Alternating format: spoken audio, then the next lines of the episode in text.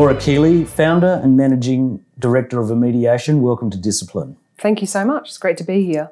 When you were a young girl, what did you want to be when you grew up? I wanted to be a vet until I did veterinary work experience. And then that was the end of that in year 10. Putting animals to sleep or No, it was just the operations. I decided I wasn't a medical person. So a lot of my friends went off to medical school and I was like, no, I'm not doing that. And then I started watching LA Law.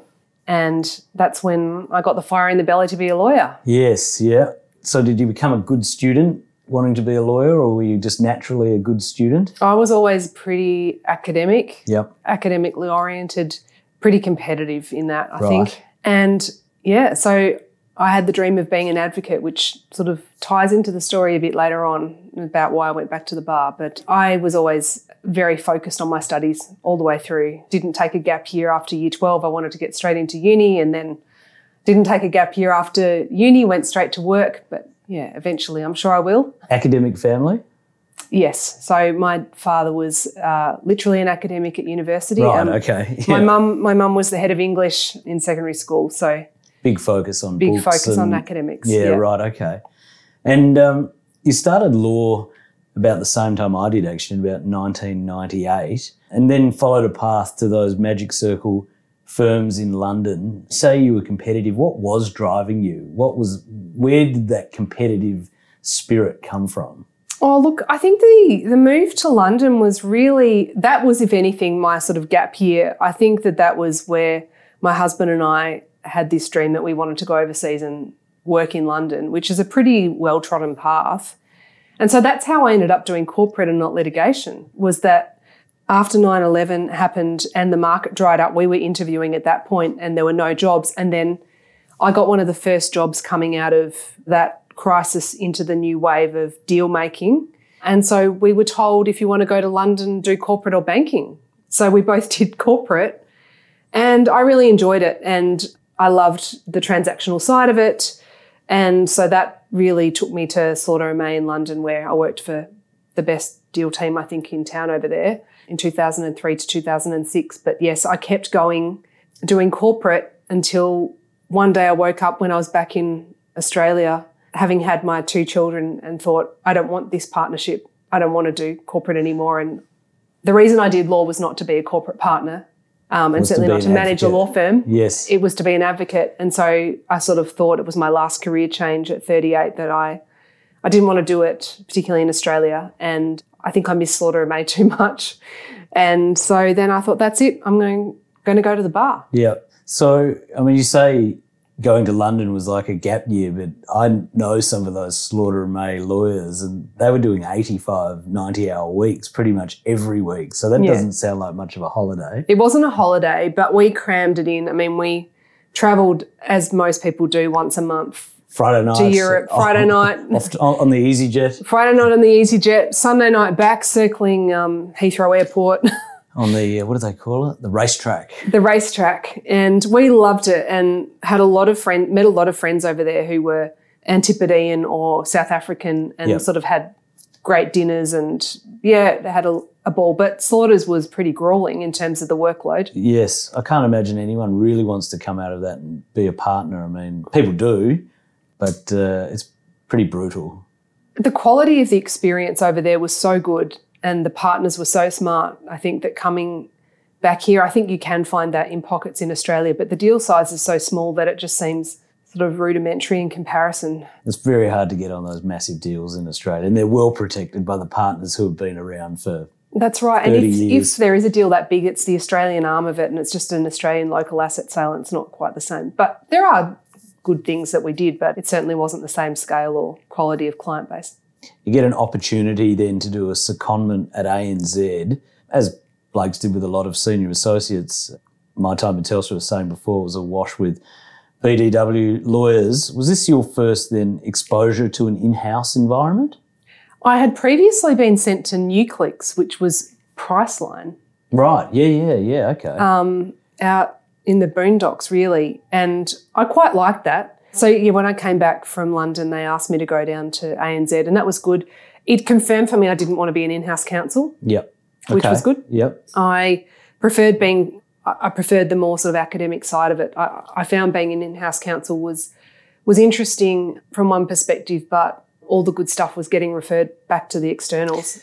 So I didn't really like that feeling very much. Yeah, my view was uh, a lot of risk gets passed back from the corporate to the law firm because they've got um, you know better structure to be able to manage it. And did you see anything in there that was appealing though? I mean, at that point, had you had any sort of anything that sparked an interest outside of the law, or were you still on this pathway to go and be an advocate? No, I was still on the pathway. I mean, I guess one of the things that I did enjoy about Slaughters in particular was how close you got to the clients because they were client oriented firms. So you did everything for them. So, you know, if a client did a public or private deal or a raise or a takeover, you were the lawyer that did that. So it was very well rounded and you were close to the commercials. I do like that part about in house and I did I did sort of see that a bit at ANZ. But there are so many lawyers there as well that you it's a tiny fragment. And I was doing M&A, so that was fun. I think we did E-Trade, the E-Trade Yeah, acquisition. right. That was a good deal. That was a good deal. But no, I was still very much on the legal path at that Okay, point. Okay, but you've had exposure now to two sort of tech platforms, I see, from this Yeah, that's true. experience. You go to Corrs, staying as a senior associate. Partnership, as you said, you know, didn't want to go down that path. So how do you make the jump and tell your employer, I'm going to the bar? Is that an easy decision? Is it uh, something that has to be managed quite carefully? I mean, I was in corporate, so I think the senior associates in litigation are always managing that risk because everyone knows that that's a well trodden path. I don't think they would have expected it from me because it wasn't something that I'd ever raised with them. But, you know, it was an interesting time. I think Corrs is a great firm and I enjoyed my time there. But again, they, I, I did find at that point that it was just too small and I felt like I wanted to stretch out and do something different. Yeah. From all the other partners that look at you within the firm, what qualifies you over any other partner to be in that role? What's the skill set? I think they asked me to do it because I'd had that international experience, because I had a breadth of experience in corporate law that I could manage things, and probably also just maturity and discretion, to be honest. Because you're managing, you know, the exits of partners who are senior to you, you're managing, you're watching the partnership process unfold, and it's all pretty sensitive. Yeah. Any conflict with colleagues? You know, you're now acting for the partnership rather than working as a senior associate to a partner. Big challenges, lots of pressure there. Hmm. kind of actually prepared me, I think, for this job a bit. I was very much working for the COO and almost in a quasi partnership position in that I was, you know, the, the head of the legal department. So it was up to me, I guess, to seek help where I needed it, but otherwise to manage it. So no, it was it was a definitely a journey, and I, I really enjoyed it. You don't take any outside work when you're in that role. It's You don't take any outside work. Yeah, okay. And was there anything about the business side, you know, the way the financials were structured that was unexpected? No, I mean, I think if anything, though, it gave me that more exposure to to the balance sheets and the finances and understanding actually how a business is run. So I had a pretty decent understanding of how a business was run from doing due diligence back in the day where that meant you literally got the boxes wheeled into your room and you read the contract. Oh yeah, yeah. As you would read remember. everything. Which I have to say is the best way to learn how to draft, I think, because I just absorbed it and could draft a contract from scratch. I'm worried about the junior lawyers, whether they have that now. But anyway, that's an aside. But I think sitting with the COO, I actually really did get a sense of what it's like to run a business. And so that I think probably helps me now. yeah, definitely. Off to the bar. Hard question to answer, but what makes a great barrister? The bar is a really funny beast. It's quite archaic. so, Yes. in some respects, I mean, personally, I think what makes a good barrister is, well, f- firstly, just brute intelligence, because the questions that get brought to you at the bar are the harder questions that nobody else can answer. So often you find that the, by the time it gets to you, the people are in dire straits or they need to appeal or it's just it's a difficult scenario.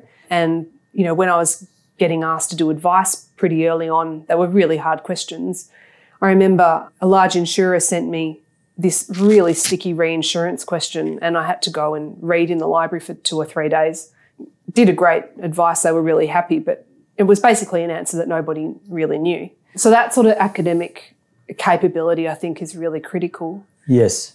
But what I think makes a good barrister is people who are commercial, although it's pretty rare, because you can sort of cut deals well when you're settling and, and advise a client from the perspective of actually understanding what goes on in business. Yes. And I found that that was where my greatest success lay was being able to cut through all the rubbish and say, well, hang on, I think there's an outcome we could potentially get here, or understanding why something's arisen and being able to unpack it and say, well, I can see the business reason why that's an issue.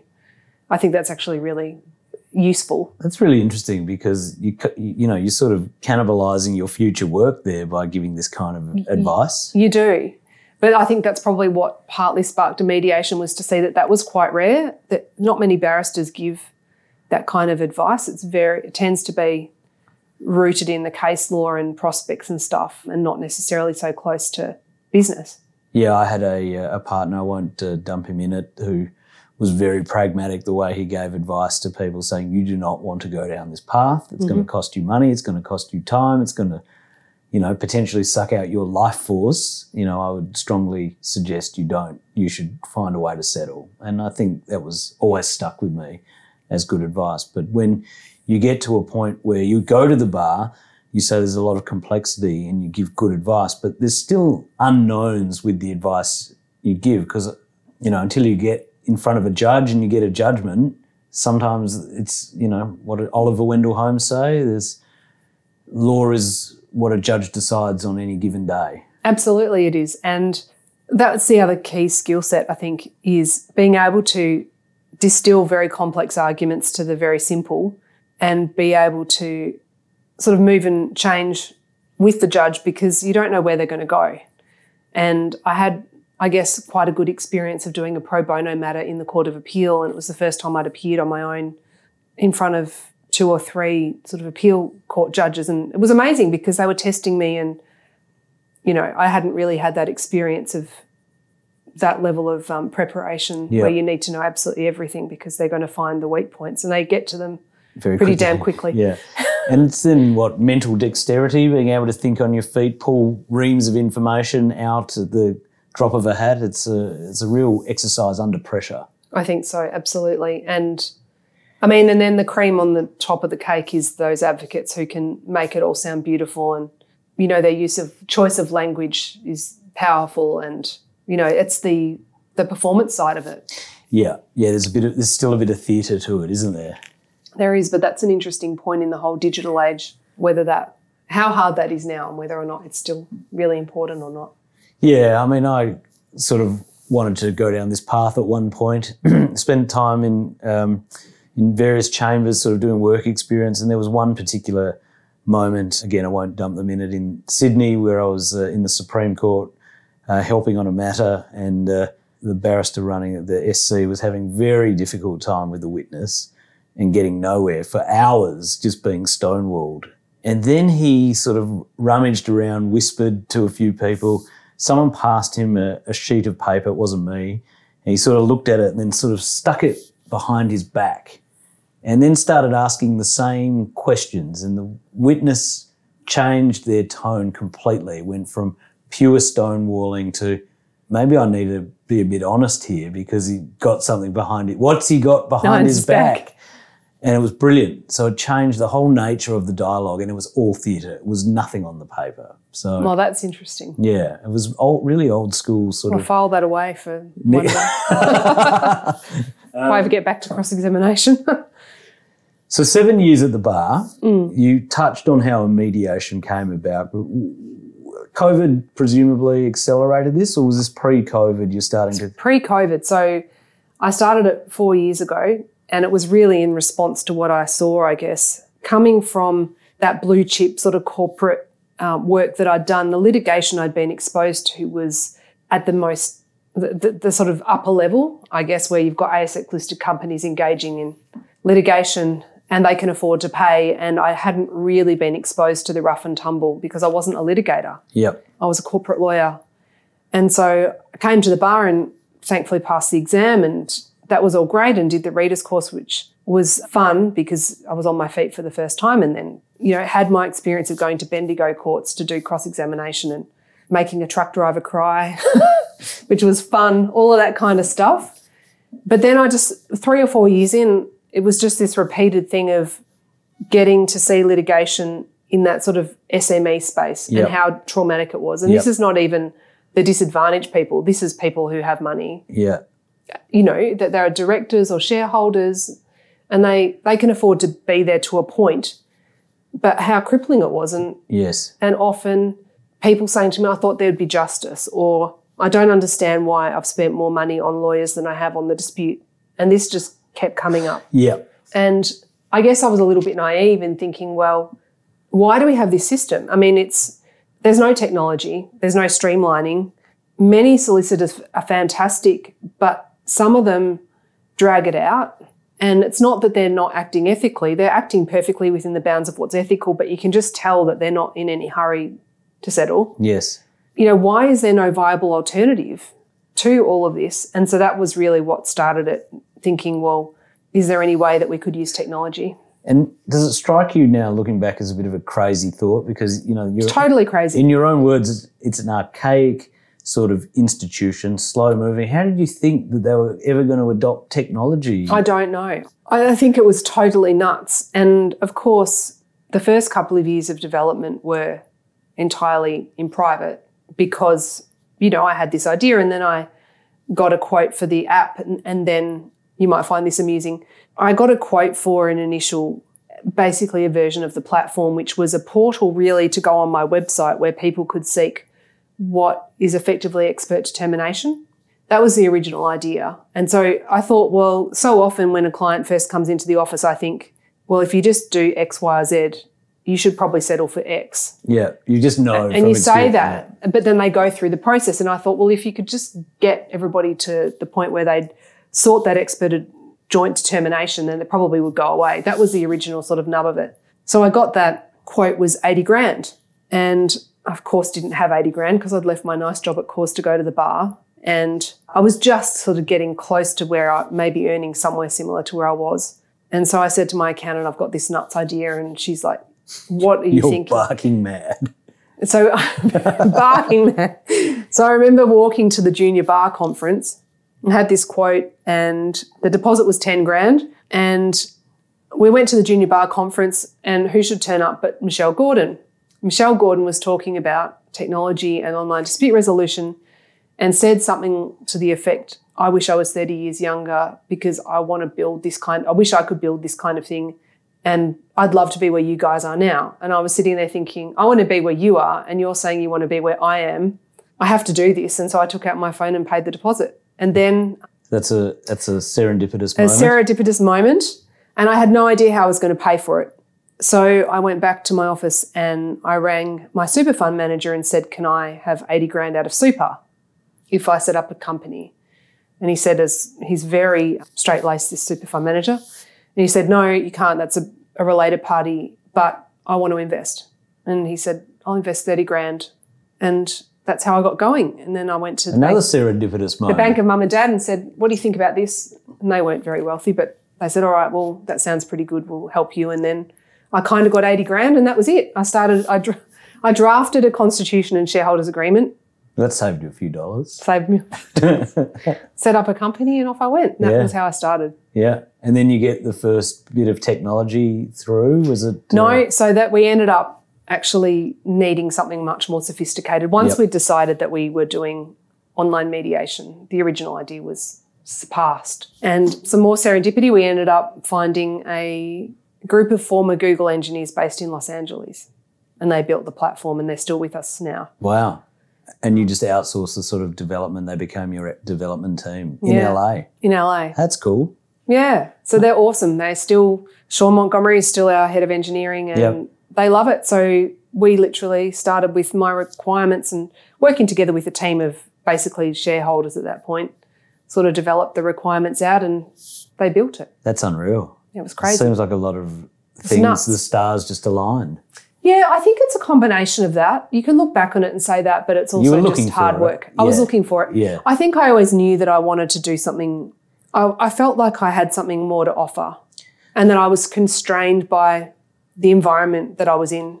I felt constrained by it in Australian law firms in particular, not so much in London because although it was very constraining, they were also respected very much the individual, and so they, although the culture was extremely strong, there were lots of individuals there and they sort of did it their own way.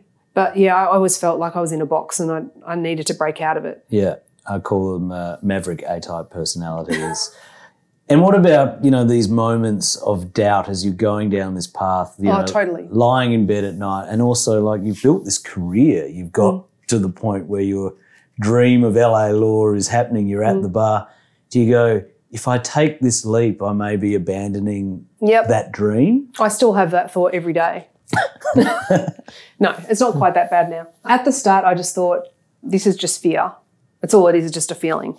And you, It'll- you're going it'll to feel go the fear and do it anyway. yeah, you're going to feel the fear and do it anyway. Because if you don't and someone else does, then you'll be kicking yourself.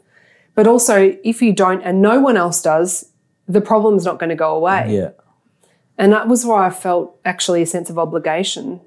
I didn't sort of wake up and want to be a, tech entrepreneur, but I just sort of felt this pull that, you know, I could see an obvious answer to a complex problem and why was no one doing anything about it? Yeah. Well, I think, you know, tech entrepreneur is one thing, but having this incredible domain expertise and knowledge is one of the things that probably lends itself to identifying a problem, knowing it intimately, Mm. knowing what the solution is, and tech then becomes a mechanism to deliver it Absolutely.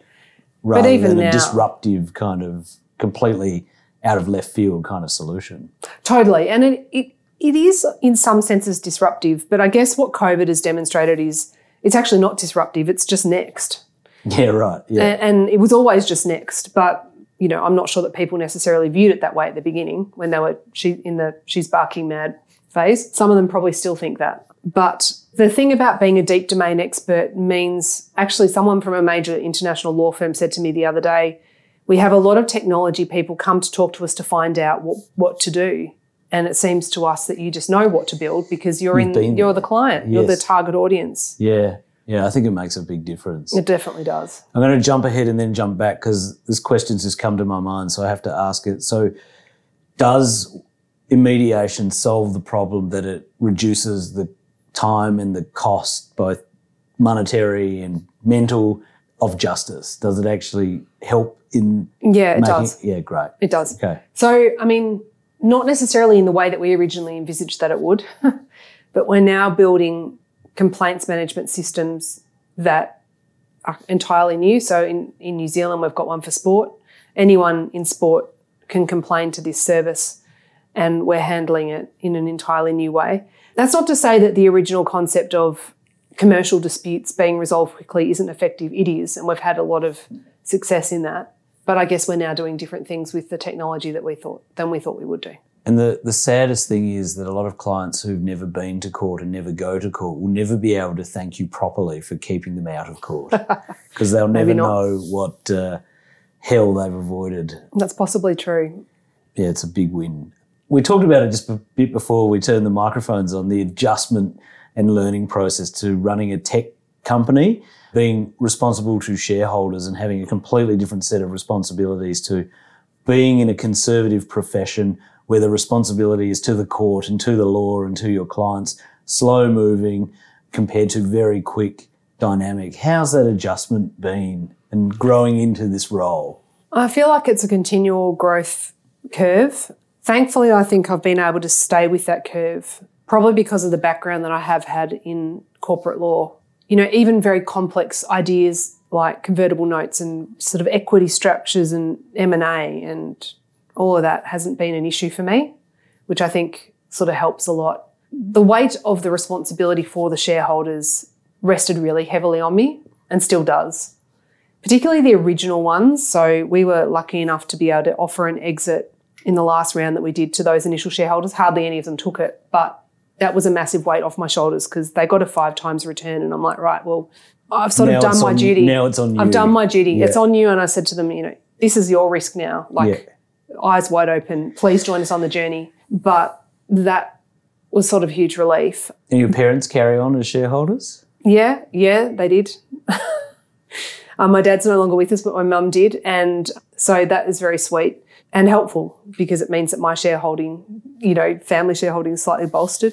So, what was I going to say about the, the weight of the responsibility is actually quite similar. It's, it feels very similar to knowing that you are the buck stops with you as a lawyer to the buck stops with you as MD, and we treat ethical and legal problems in the same way. We always do the right thing. We always comply with the law. We I'm sort of big on that, and we always try to do business ethically and responsibly. Yeah, yeah. Do you have to fight from keeping yourself getting drawn into some of the disputes you see come across the platform? Do you, or you can take a completely dispassionate view and you don't even see? I don't get involved in it. Yeah, Yeah, I don't get involved in them at all. You're not a part of you that wants to get involved and see it because the old uh, adversarial juices are still sort of Nah. nah, all No, gone. it's not. And and I mean, I'm very fortunate in that my sister is now running our legal innovation team, and she's actually running the New Zealand contract.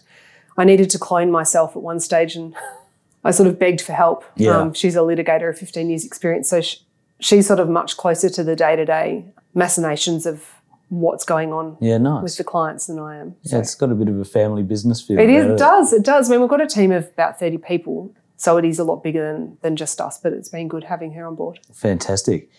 Talk to me about this capital raising. So when did you sort of pinch yourself and go, my God, I've got a, a business here. This is fantastic. And then when did you go, actually, we're going to, got a real big opportunity here. We need more money to pursue it effectively. So I sort of raised the first 500 through, I guess, what is now, I, I now know as a family and friends round.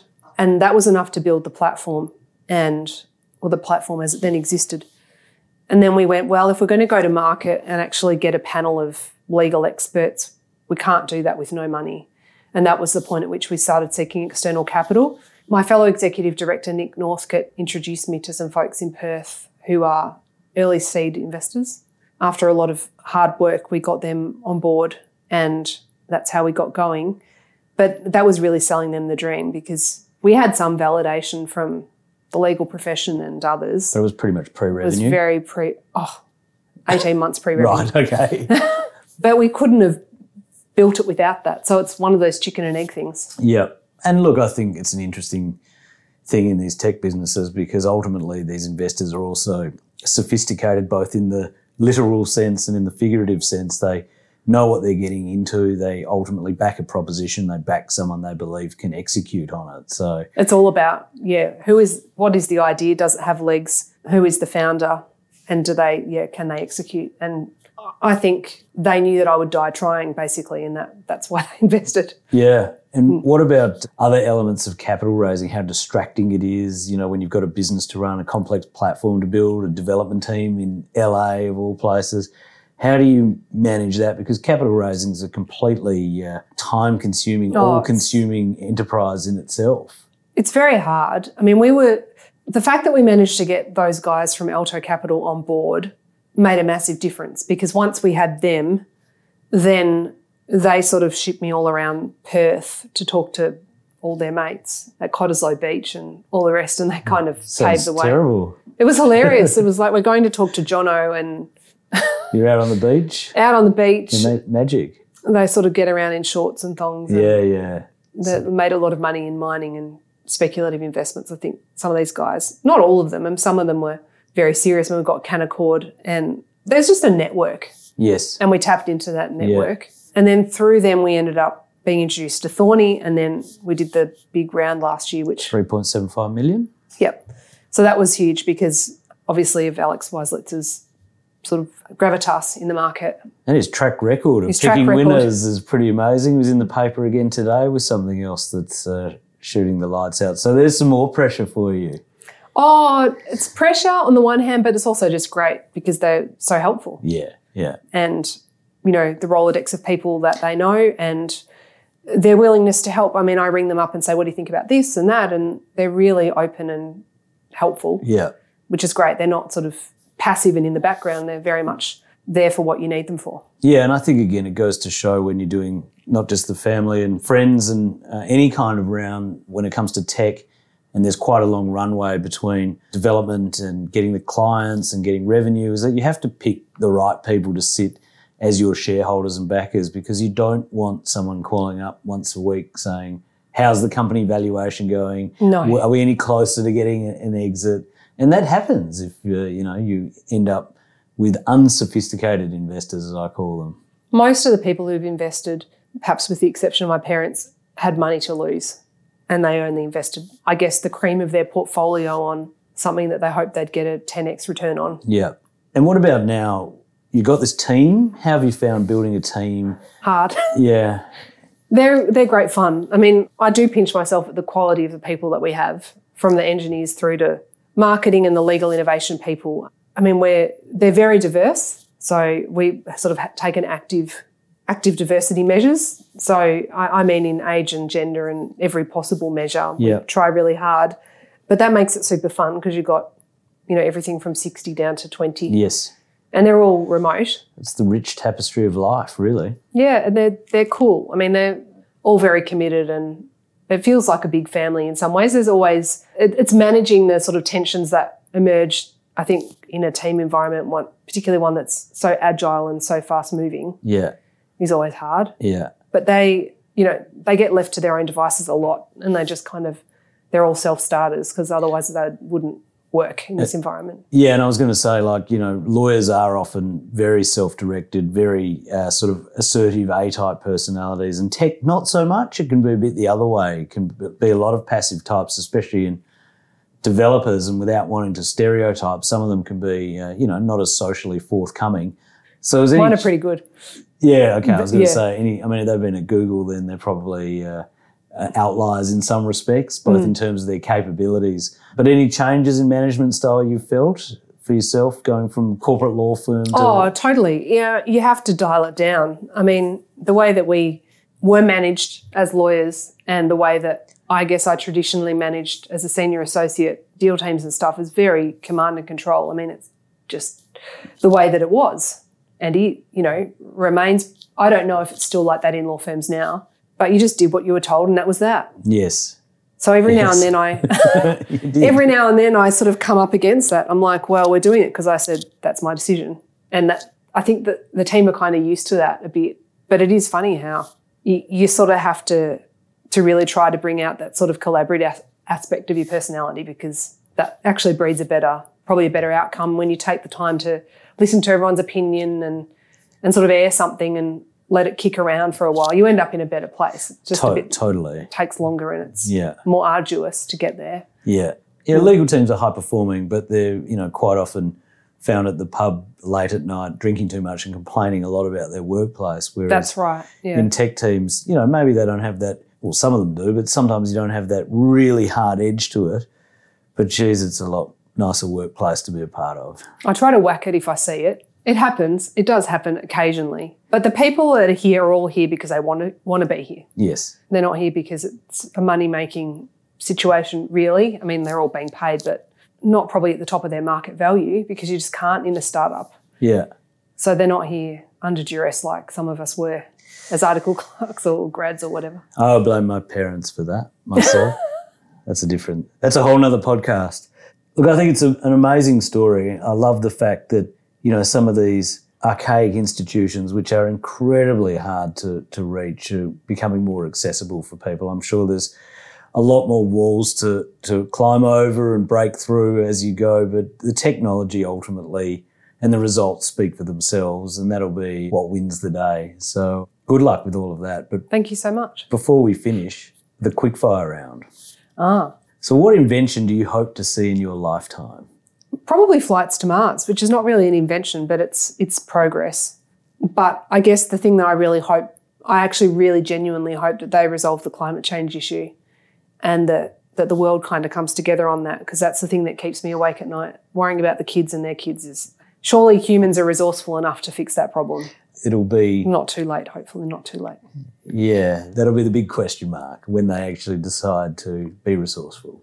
What's a lesson you've learned the hard way? Not to be too good. What book should every company builder read? The hard thing about hard things. Oh, my favourite book. Yeah, absolutely. I read that book and cried. I'm like, someone understands what I'm going through. We actually talked about it today because we had to swap out our development team because of what's happening in India. And, you know, we were complaining about how difficult it was. And then I just said, walking up the stairs, I said, well, just read the hard thing about hard things. That'll give you some comfort. It's not unique to us. No, that's absolutely right. What's the main reason people who get into disputes actually end up in court? Stubbornness. Ego? ego and the principle of the matter. I've often joked with my executive director that The principle of the matter are the lawyer's favourite words. This is just, there's usually a human, there's a human issue there when you have a dispute. It's very often a legal issue. Very, very rarely a legal issue. It's often a human issue. Yeah, yeah, interesting. What experience shaped who you are? My childhood, my dad, my mum, the way that they raised me and the lessons that they taught me. What's the question you're asked more than any other? It used to be, how do you do all of this as a mum? Now it's, how do you manage being a barrister and an entrepreneur at the same time? It's a fair question. What advice should first time founders heed? Think long and hard about whether you really want to do it.